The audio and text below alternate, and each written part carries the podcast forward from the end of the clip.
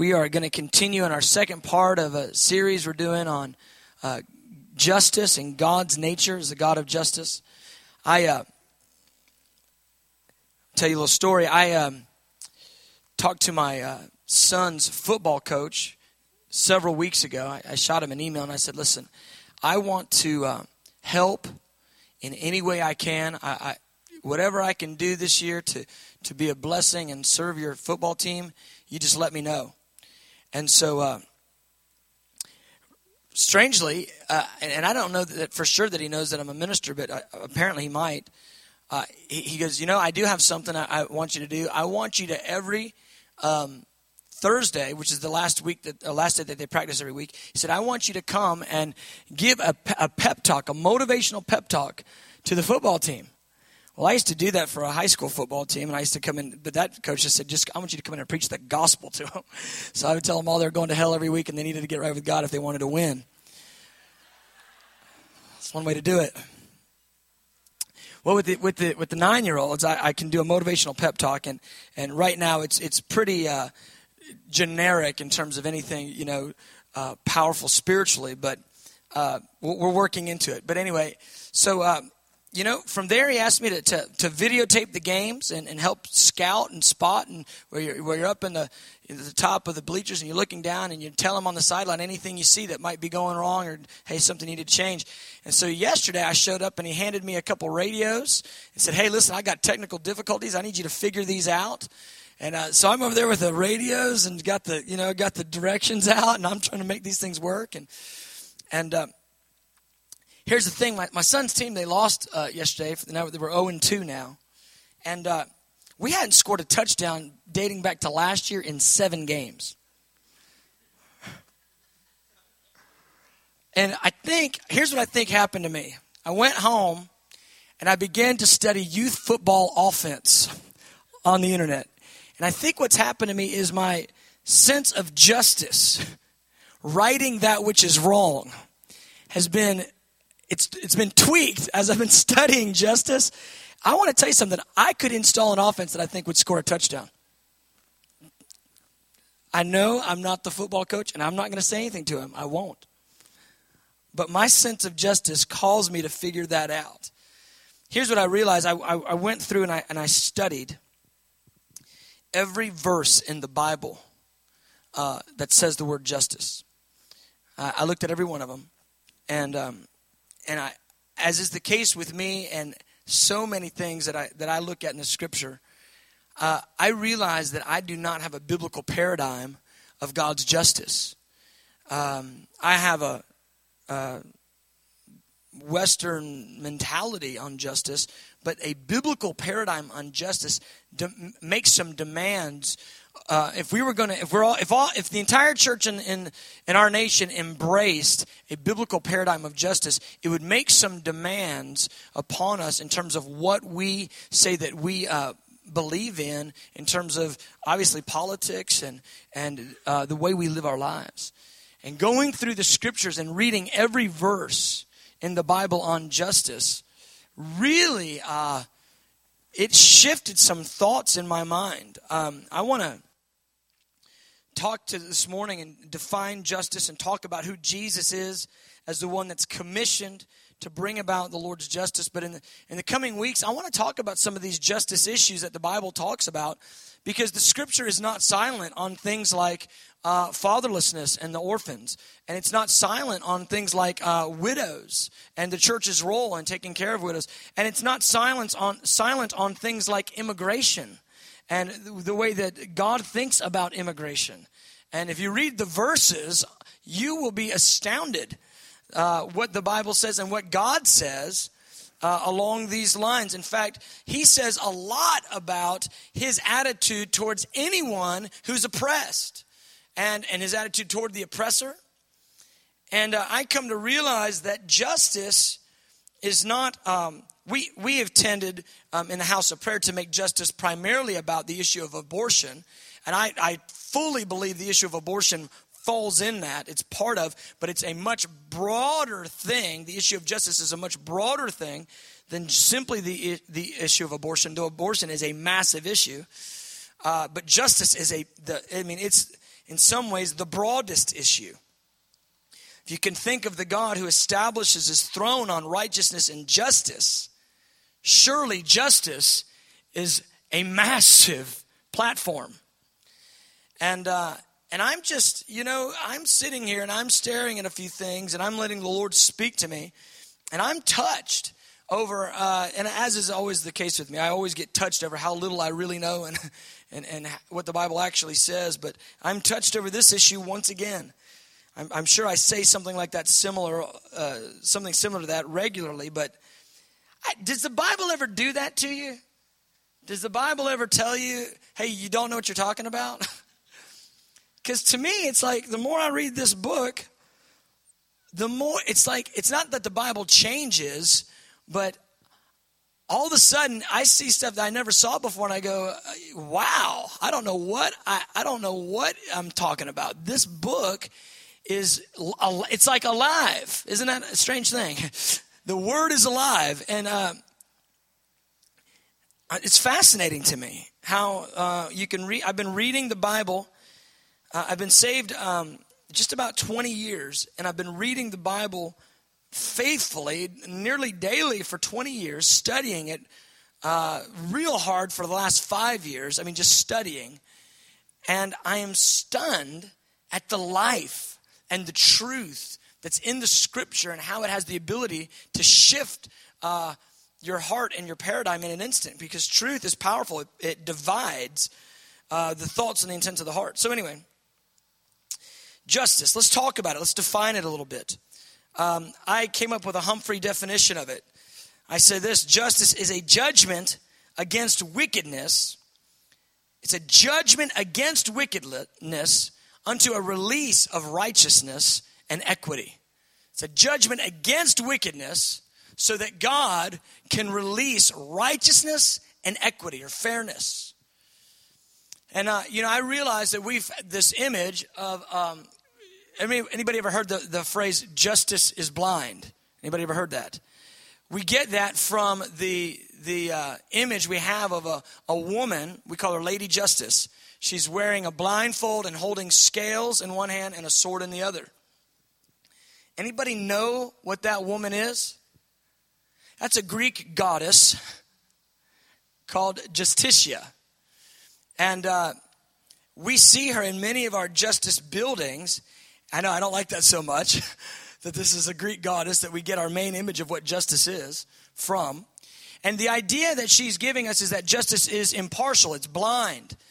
And uh, it, to me, the scales and the, the blindness, it speaks of a cold uh, way that justice is to be appropriated, a, a cold appropriation of justice, that The the rule of law is preeminent, and therefore anything that breaks or, or goes against the hard line of the law, therefore will be uh, brought in line, and judgment will be brought against it. Now, I am all for God establishing righteousness, but I want to say biblical justice has a completely different flavor than our uh, social mentalities of what justice is, or even what we've gotten from Lady Justice. In fact, I think if you read the Scriptures, you'll find that Lady Justice and Justice is blind and this cold, you know, picture of, you know, scales and a sword and all that has, it's it's really uh, completely opposite of who God is as the God of justice. And I began to to realize that God, he doesn't coldly legislate justice. He doesn't do it with, hey, you're out of line, you know, bring you back in line. He has a mentality within him where he actually seeks those who have been oppressed so he can release justice for them.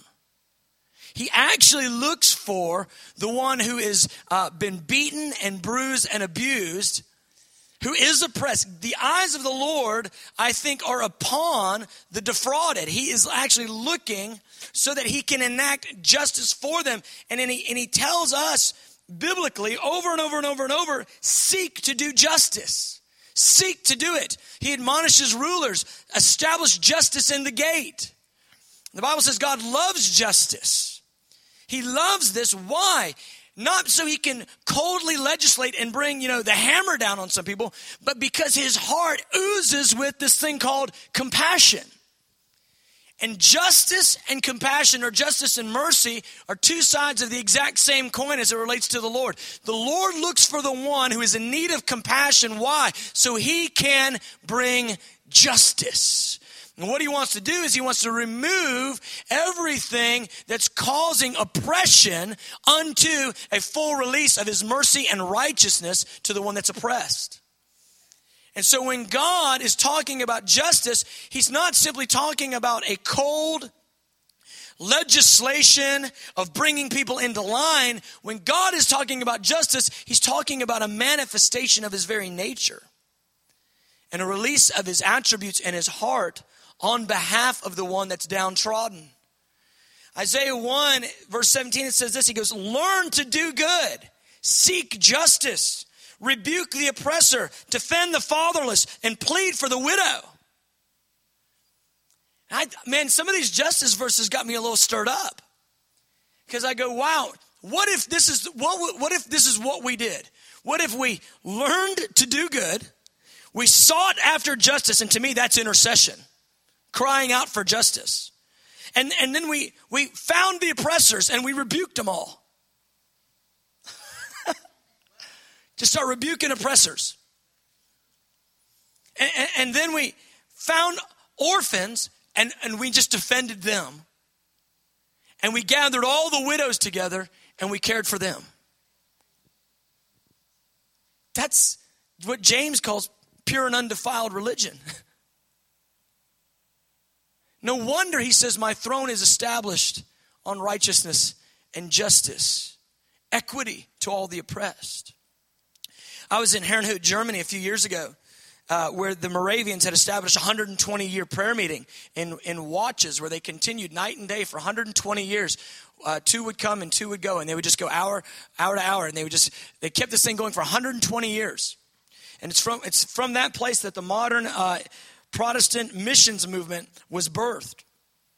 And, uh, and I was there, and I was taking a tour of the, of the grounds, and I was there, and their their church and their uh, facility and their prayer chapel and uh, their um, their prayer tower.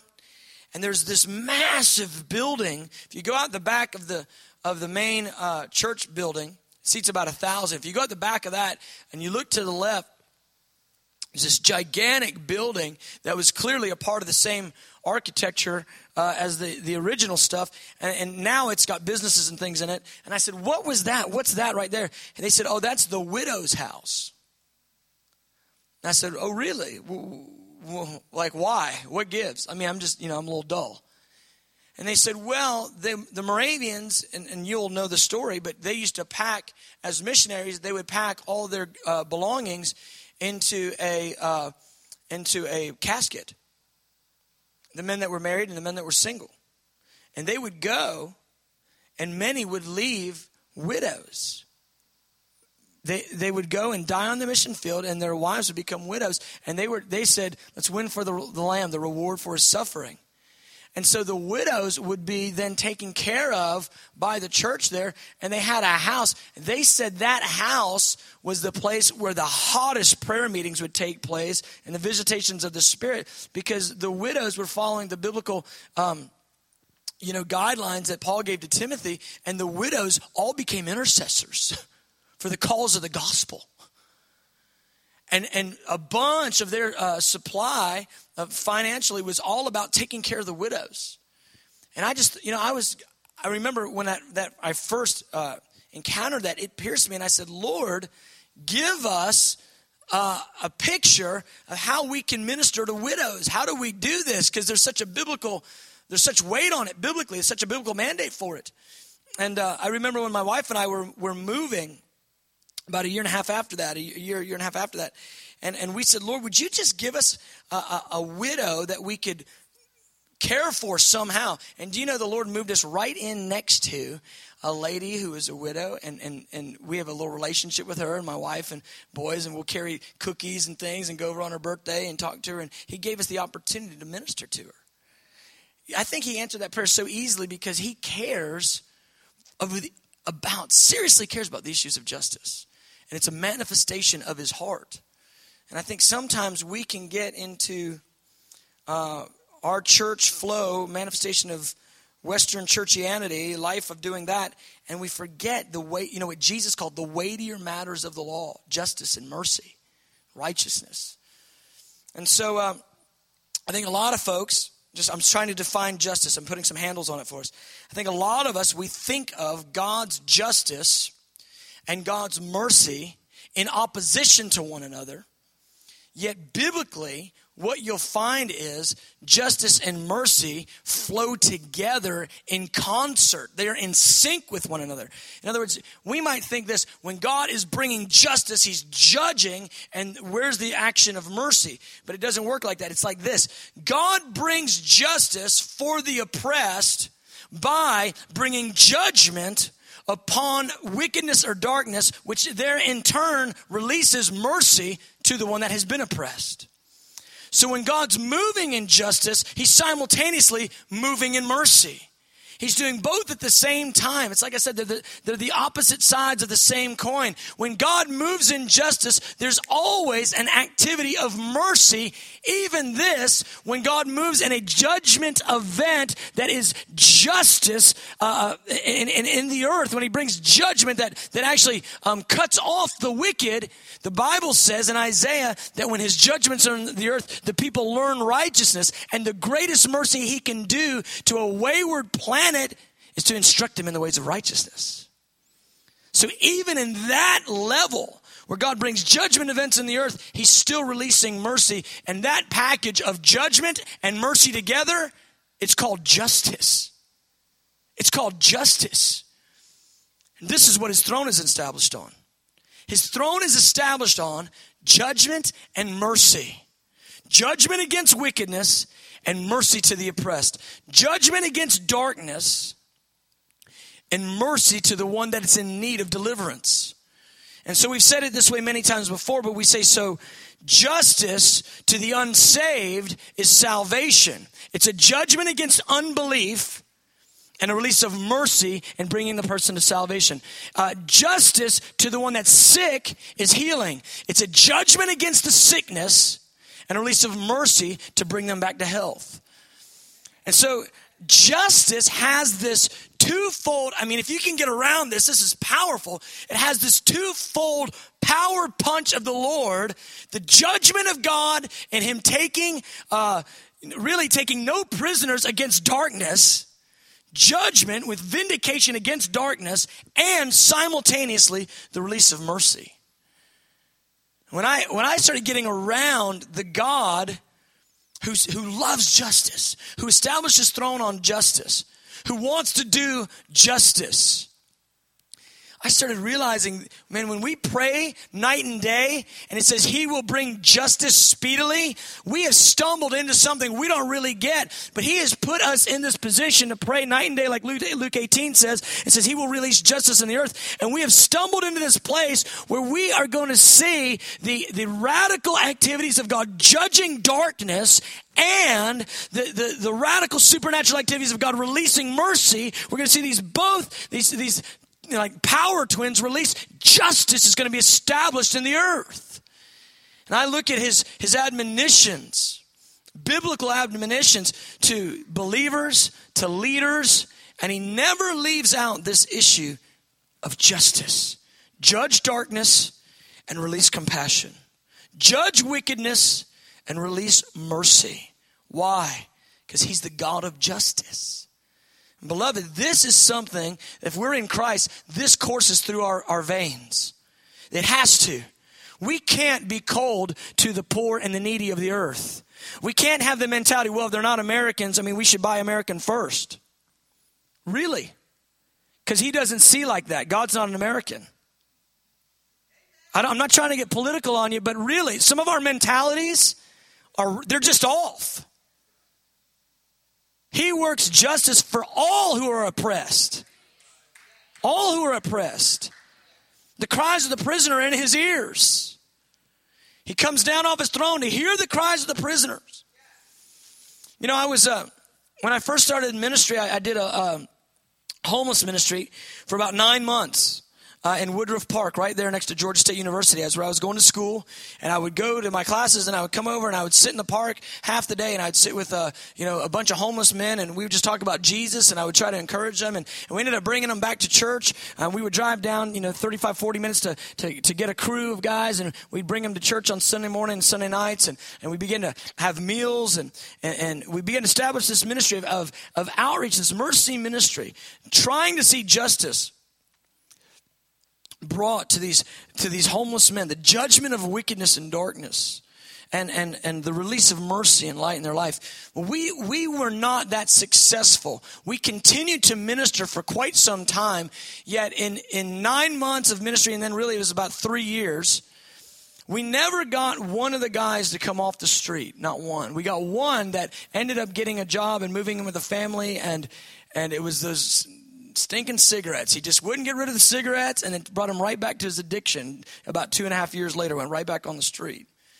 And uh, and so we we, you know, I was I was confounded over it, and I said, Lord, I've done what your your you know the scripture says. I'm reaching out to the poor. And and one of the things we found was in that season of ministry, we found that many many of those guys, in fact, the vast majority of them had an addiction. Probably about ninety-eight percent of them had an addiction.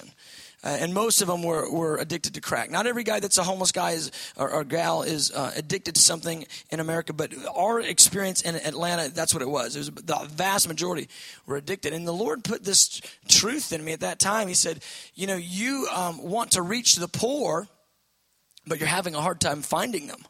I said, what do you mean I'm having, I'm spending hours and hours and hours a day with guys that are homeless? He said, yeah, but they could be making, he said, uh, they might make, uh, my uh, paraphrase, the idea is they might panhandle thirty thousand to forty thousand dollars a year and spend it on their addiction. He goes, they're poor stewards, but they're not the poor of the earth. I realize that sometimes that the, the, the lines become gray in America when, you know, we all we all have uh, change in our change dish in our cars, and, and we have a hard time finding the poor of the earth sometimes. We don't we don't know what that really looks like. And so um, when I heard somebody begin to talk about the poor as the poor of the earth, then I realized, wow, there is a much greater scale of poverty in other places that I have no no concept of. Now, there are ministries for sure that have gotten in those nooks and crannies in the United States and reached the poor in our nation. And, I, man, I'm all for that, and I want to support those. We we love to support um, works that, that minister to the poor in our nation. But uh, there's a there's a whole nother uh, plate of people that need ministry, a whole nother crowd that uh, know nothing of uh, what it means to be homeless in America. And they're far more poor and, and uh, in need than, say, um, some of the ones that we that we might come into contact with. That might not be a popular thing for me to say, but it's it's uh, true nonetheless. All right, I want to look at uh, Psalm one forty-six. Let's flip over there. Still talking about a biblical mentality of justice. I want to establish a few thoughts biblically for us. Try not to preach too much. Try to teach a little bit more. Get us through this. Psalm one forty-six, verse six, talking about God. God who made heaven and earth, the sea and all that is in them, who keeps faith forever, who exeg- executes justice for the oppressed. He gives food to the hungry. He sets the prisoners free. He opens the eyes of the blind. The Lord raises up those who are bowed down. The Lord loves the righteous. The Lord protects the strangers. He supports the fatherless and the widow, but he thwarts the way of the wicked. Looking at that, there's several different issues that he identifies as how he works justice. Food to the hungry, liberating those who are unjustly bound. That's setting the prisoners free.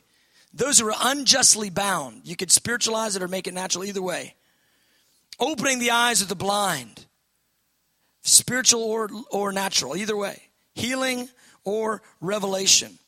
Encouraging the discouraged, the discouraged and depressed. Those that are bowed down, that's the discouraged and the depressed. The one who actually brings encouragement to the guy that's bowed down, that's depressed, he releases uh, encouragement to the heart. Something as simple as that is an activity of justice released. God bringing hope is justice.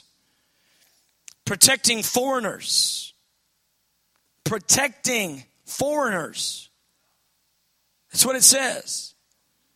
supporting the fatherless, supporting the widow, and thwarting wickedness. This is where I'm getting my mentalities of what justice is from the scripture. It's pretty, pretty clear. Zechariah seven nine, I'll just read it to you. It says, thus says the Lord of hosts, execute true justice. And I believe he goes to define it. He goes, show mercy and compassion to everyone to his brother.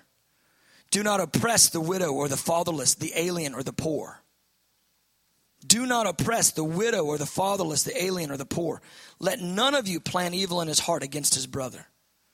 And so it just works this way. True justice shows mercy and compassion, and it looks out for the fatherless, the alien, the widow, and the poor.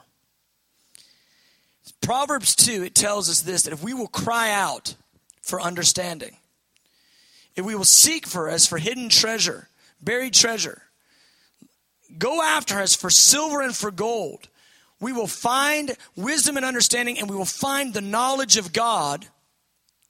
And then it goes on to say this, that you will understand righteousness and justice.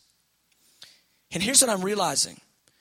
As we, as we desire and determine to comprehend who God is, and that's the main function and flow of our instruction and of our pursuit. We want to know the Lord. We want intimacy with God. As we go this direction into intimacy with God, you can't help it. You'll bump into justice.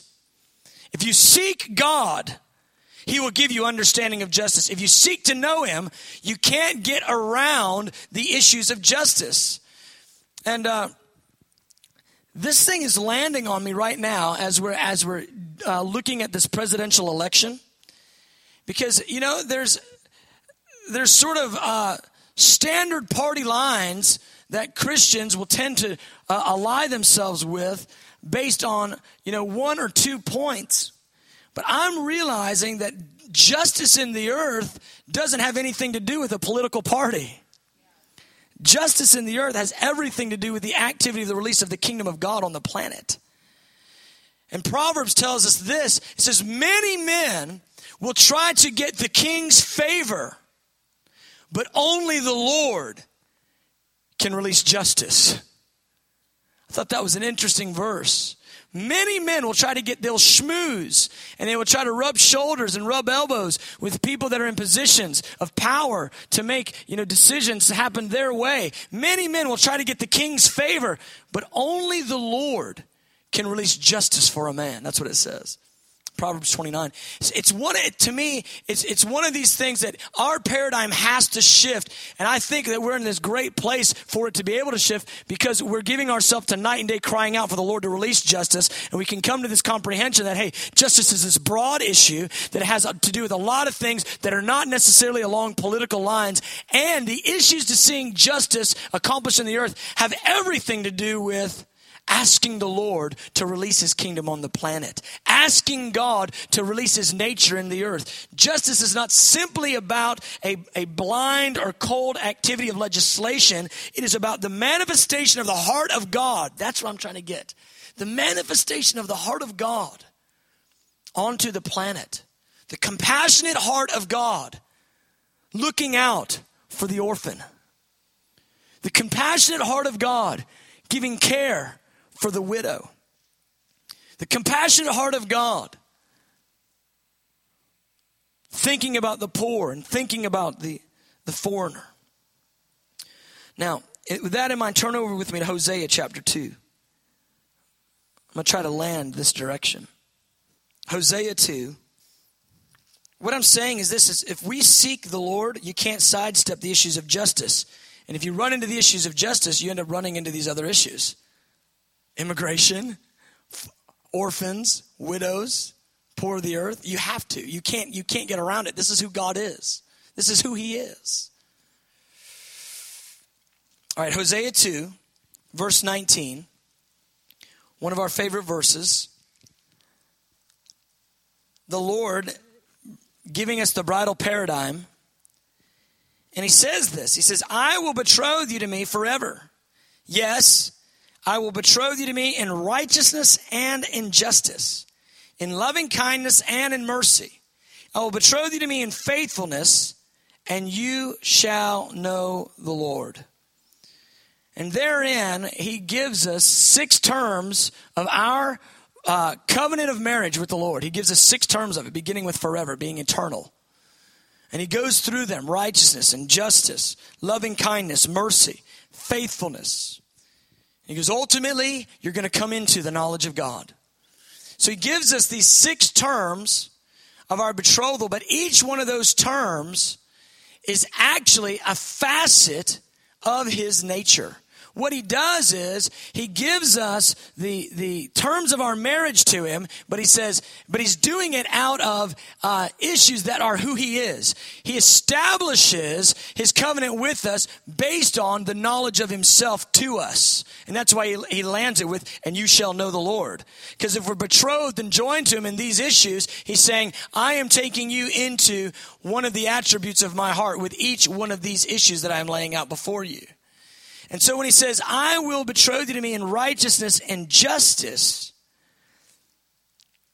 he's not simply giving us terms, he's actually giving us attributes of his heart.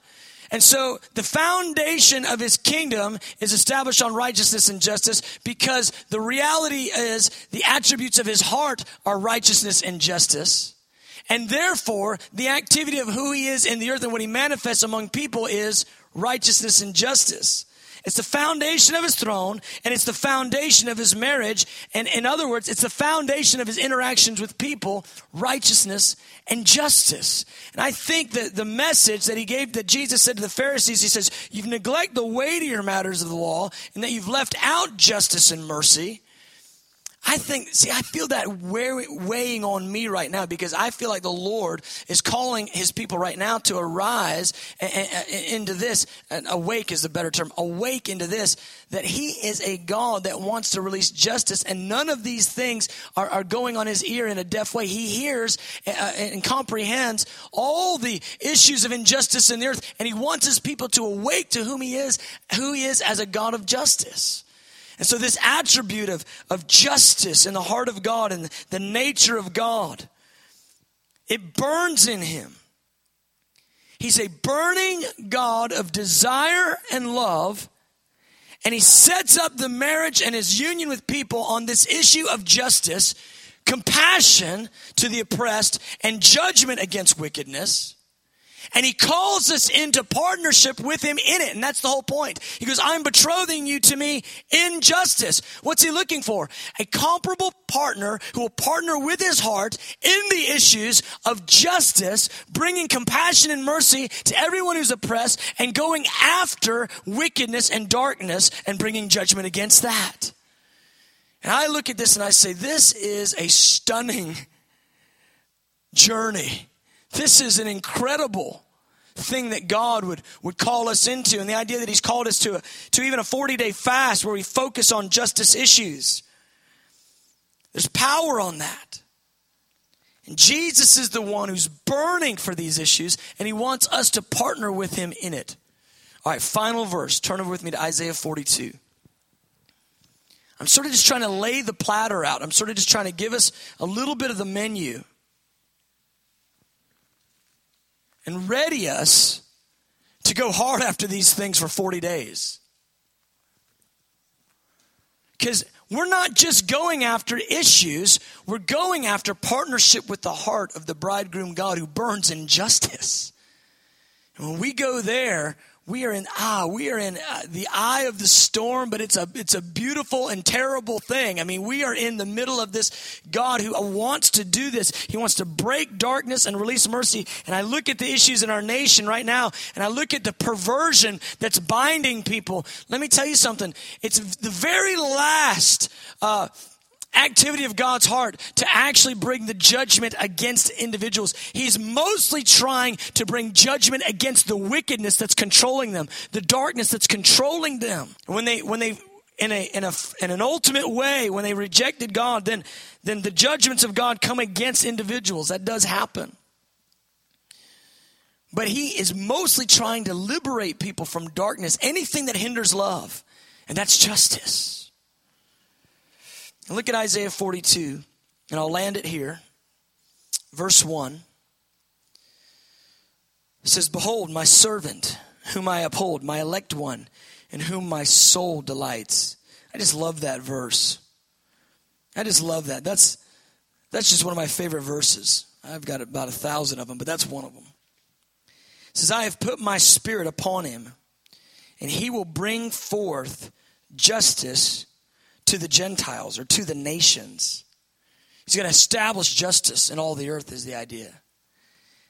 And then verse two, it says, "He will not cry out, nor raise his voice, nor cause his voice to be heard in the street. A bruised reed he will not break, a smoking flax he will not quench. He will bring forth justice for truth," or as another version says, "justice in faithfulness," or "justice in truth." "He will not fail nor be discouraged till he's established justice in the earth, and the coastlands shall wait for his law." This is a, a powerful group of scriptures. Several thoughts I want to draw out. Verse one, God says, "I have chosen Jesus. Behold, look who I've chosen. He's my elect one." He goes, "I delight in him." And he goes, and the idea is, and I delight in his mission. He goes, I de- my soul delights in him. I take pleasure in him. And I delight in his mission. And his mission is he'll bring forth justice in the nations. Jesus Christ is the one commissioned by the Father to establish justice in all the earth. It's a major facet of his job description. We think of Jesus, the Son of God, co-equal with God, the one who shed his blood and, and, and died on the cross for us and has forgiven us. And, and, and, and, and I mean, our, our wonderful Savior, our bridegroom whom we love. But we almost don't get this point that a major point one of his job description from the eternal Father is establishing justice globally. He is going to establish justice all over the earth. And that's what Isaiah forty-two is telling us. He will bring forth justice to the Gentiles. Verse two, it gives us a little bit of information on how he's going to do it. "He will not cry out, nor raise his voice, nor cause his voice to be heard in the street." That is specifically talking about this. It's talking about one who gets into arguments and begins to rail on another, trying to get his point heard. The idea is this: Jesus doesn't have to argue about this matter at all. He stands as the God of justice, commissioned by the Father to establish justice in the earth, and he's confident. There's not a conversation to be had. Injustice will not prevail, and the justice of God will prevail. He's not going to argue. He's not going to fight with you. He's not going to raise his voice in the street. He's, it's the picture of Jesus standing in quiet confidence with his mission established by the Father and going to come to pass. It's a powerful image. And then he says, "A bruised reed he will not break, and smoking flax he will not quench." It's talking about a reed that's been pinched in the middle and is bending over, but it's not fully snapped. And the flax that's smoking, it may not even have a visible spark on it. And the idea is this: this one who doesn't have to argue his point about bringing uh, justice to pass, he's actually concerned with the one that's been abused. He's actually concerned with the one whose fire has almost got out. He looks at the at the at the bruised reed and he says, "You are bent over." He goes, "I've not come. I'm come to bring justice. I'm not come to break you. I'm come to fix it. I'm come to make it right." A bruised reed he will not break. He's actually concerned. The idea is he's actually concerned with the abused of the earth, with the bruised of the earth. He's actually concerned with a compassionate heart with the ones who have gone through massive troubles and issues. He doesn't stand as the God of justice, just ready to slash and burn and break everything and start all over. He goes, no, I will bring healing to the bruised one.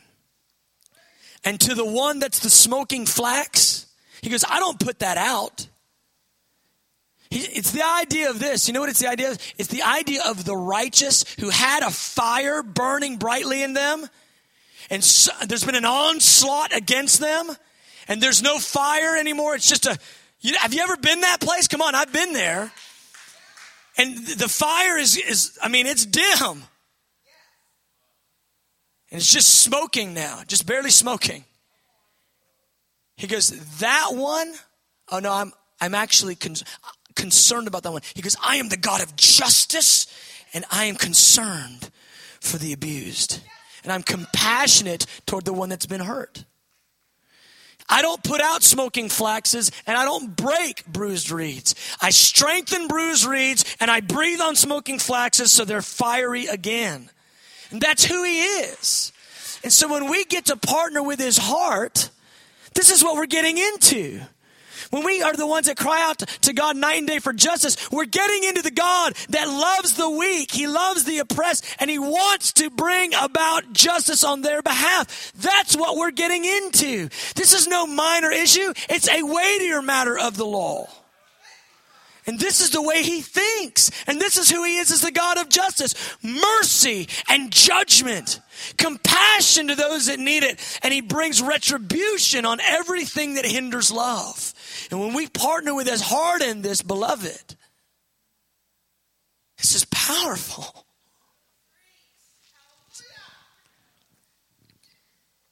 He doesn't have to cry out. He knows who he is. He's confident. He's compassionate.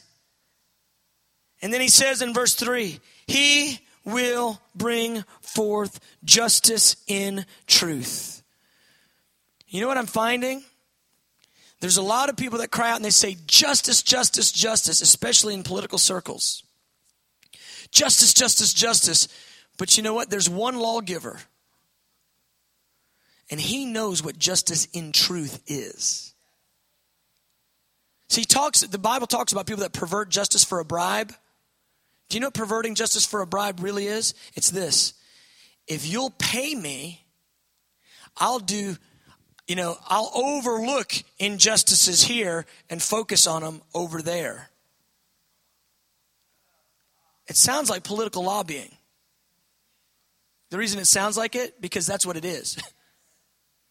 Perverted justice is if I take money and I don't do justice on that which I'm seeing. He goes, you're perverting justice for a bribe. The Lord says those that do it are cursed.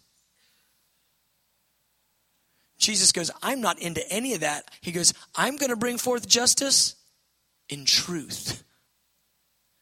I promise you, beloved, when Jesus establishes justice, it will not look the way we think it looks. I'm telling you, there's a massive paradigm shift that we've got to get. We've got to find out who he is as the, the compassionate one that doesn't break bruised reeds. And we've got to find out who he is as the one that is the God of justice who will not let any injustice go without vindication. Look at verse four. See, this is where the intercessors, this is the one the intercessors got to read. This is the one that I've got to read. Verse four, he will not fail.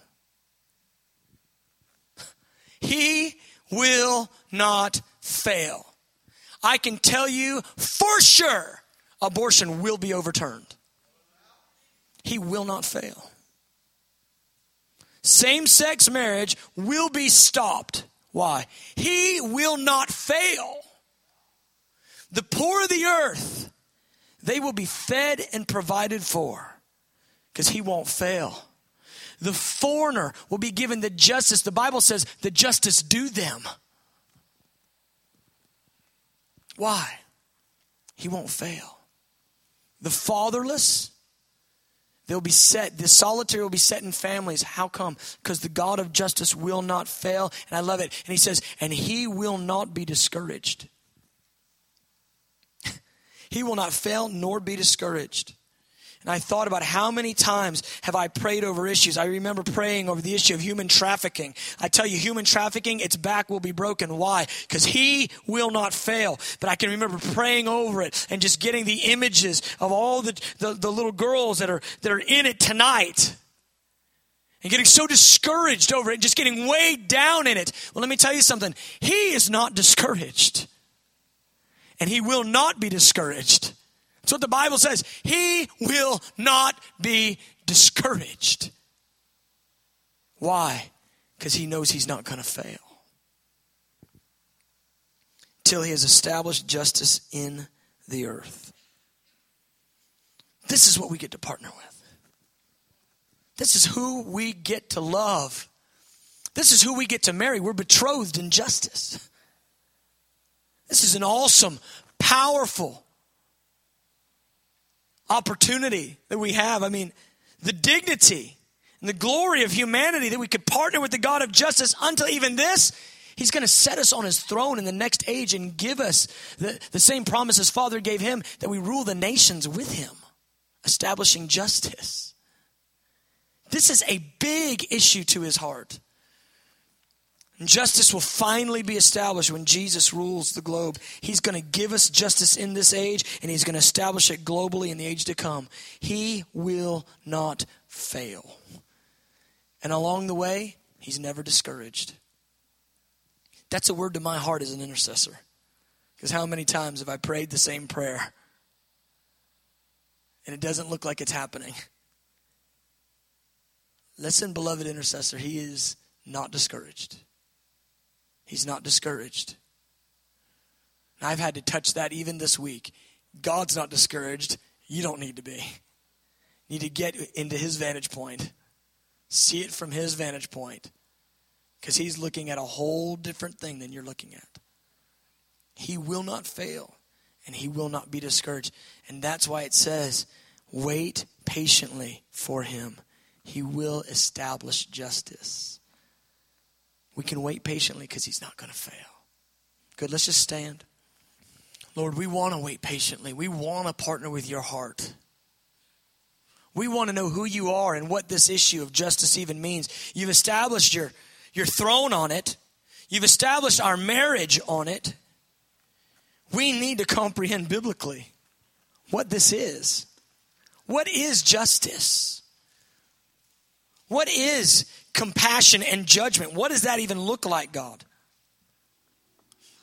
What is justice and truth? God, I pray that we'd have a heart for the widow, for the orphan, for the poor of the earth. God, for the foreigner. God, I pray these things would pierce us just like they pierce you.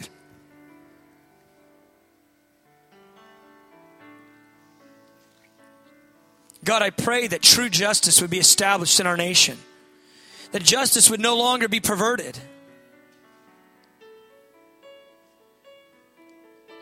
And God, that revelation would rest on us to comprehend whom you are, who you are as the God of justice. God of justice, you love mercy. And you hate wickedness.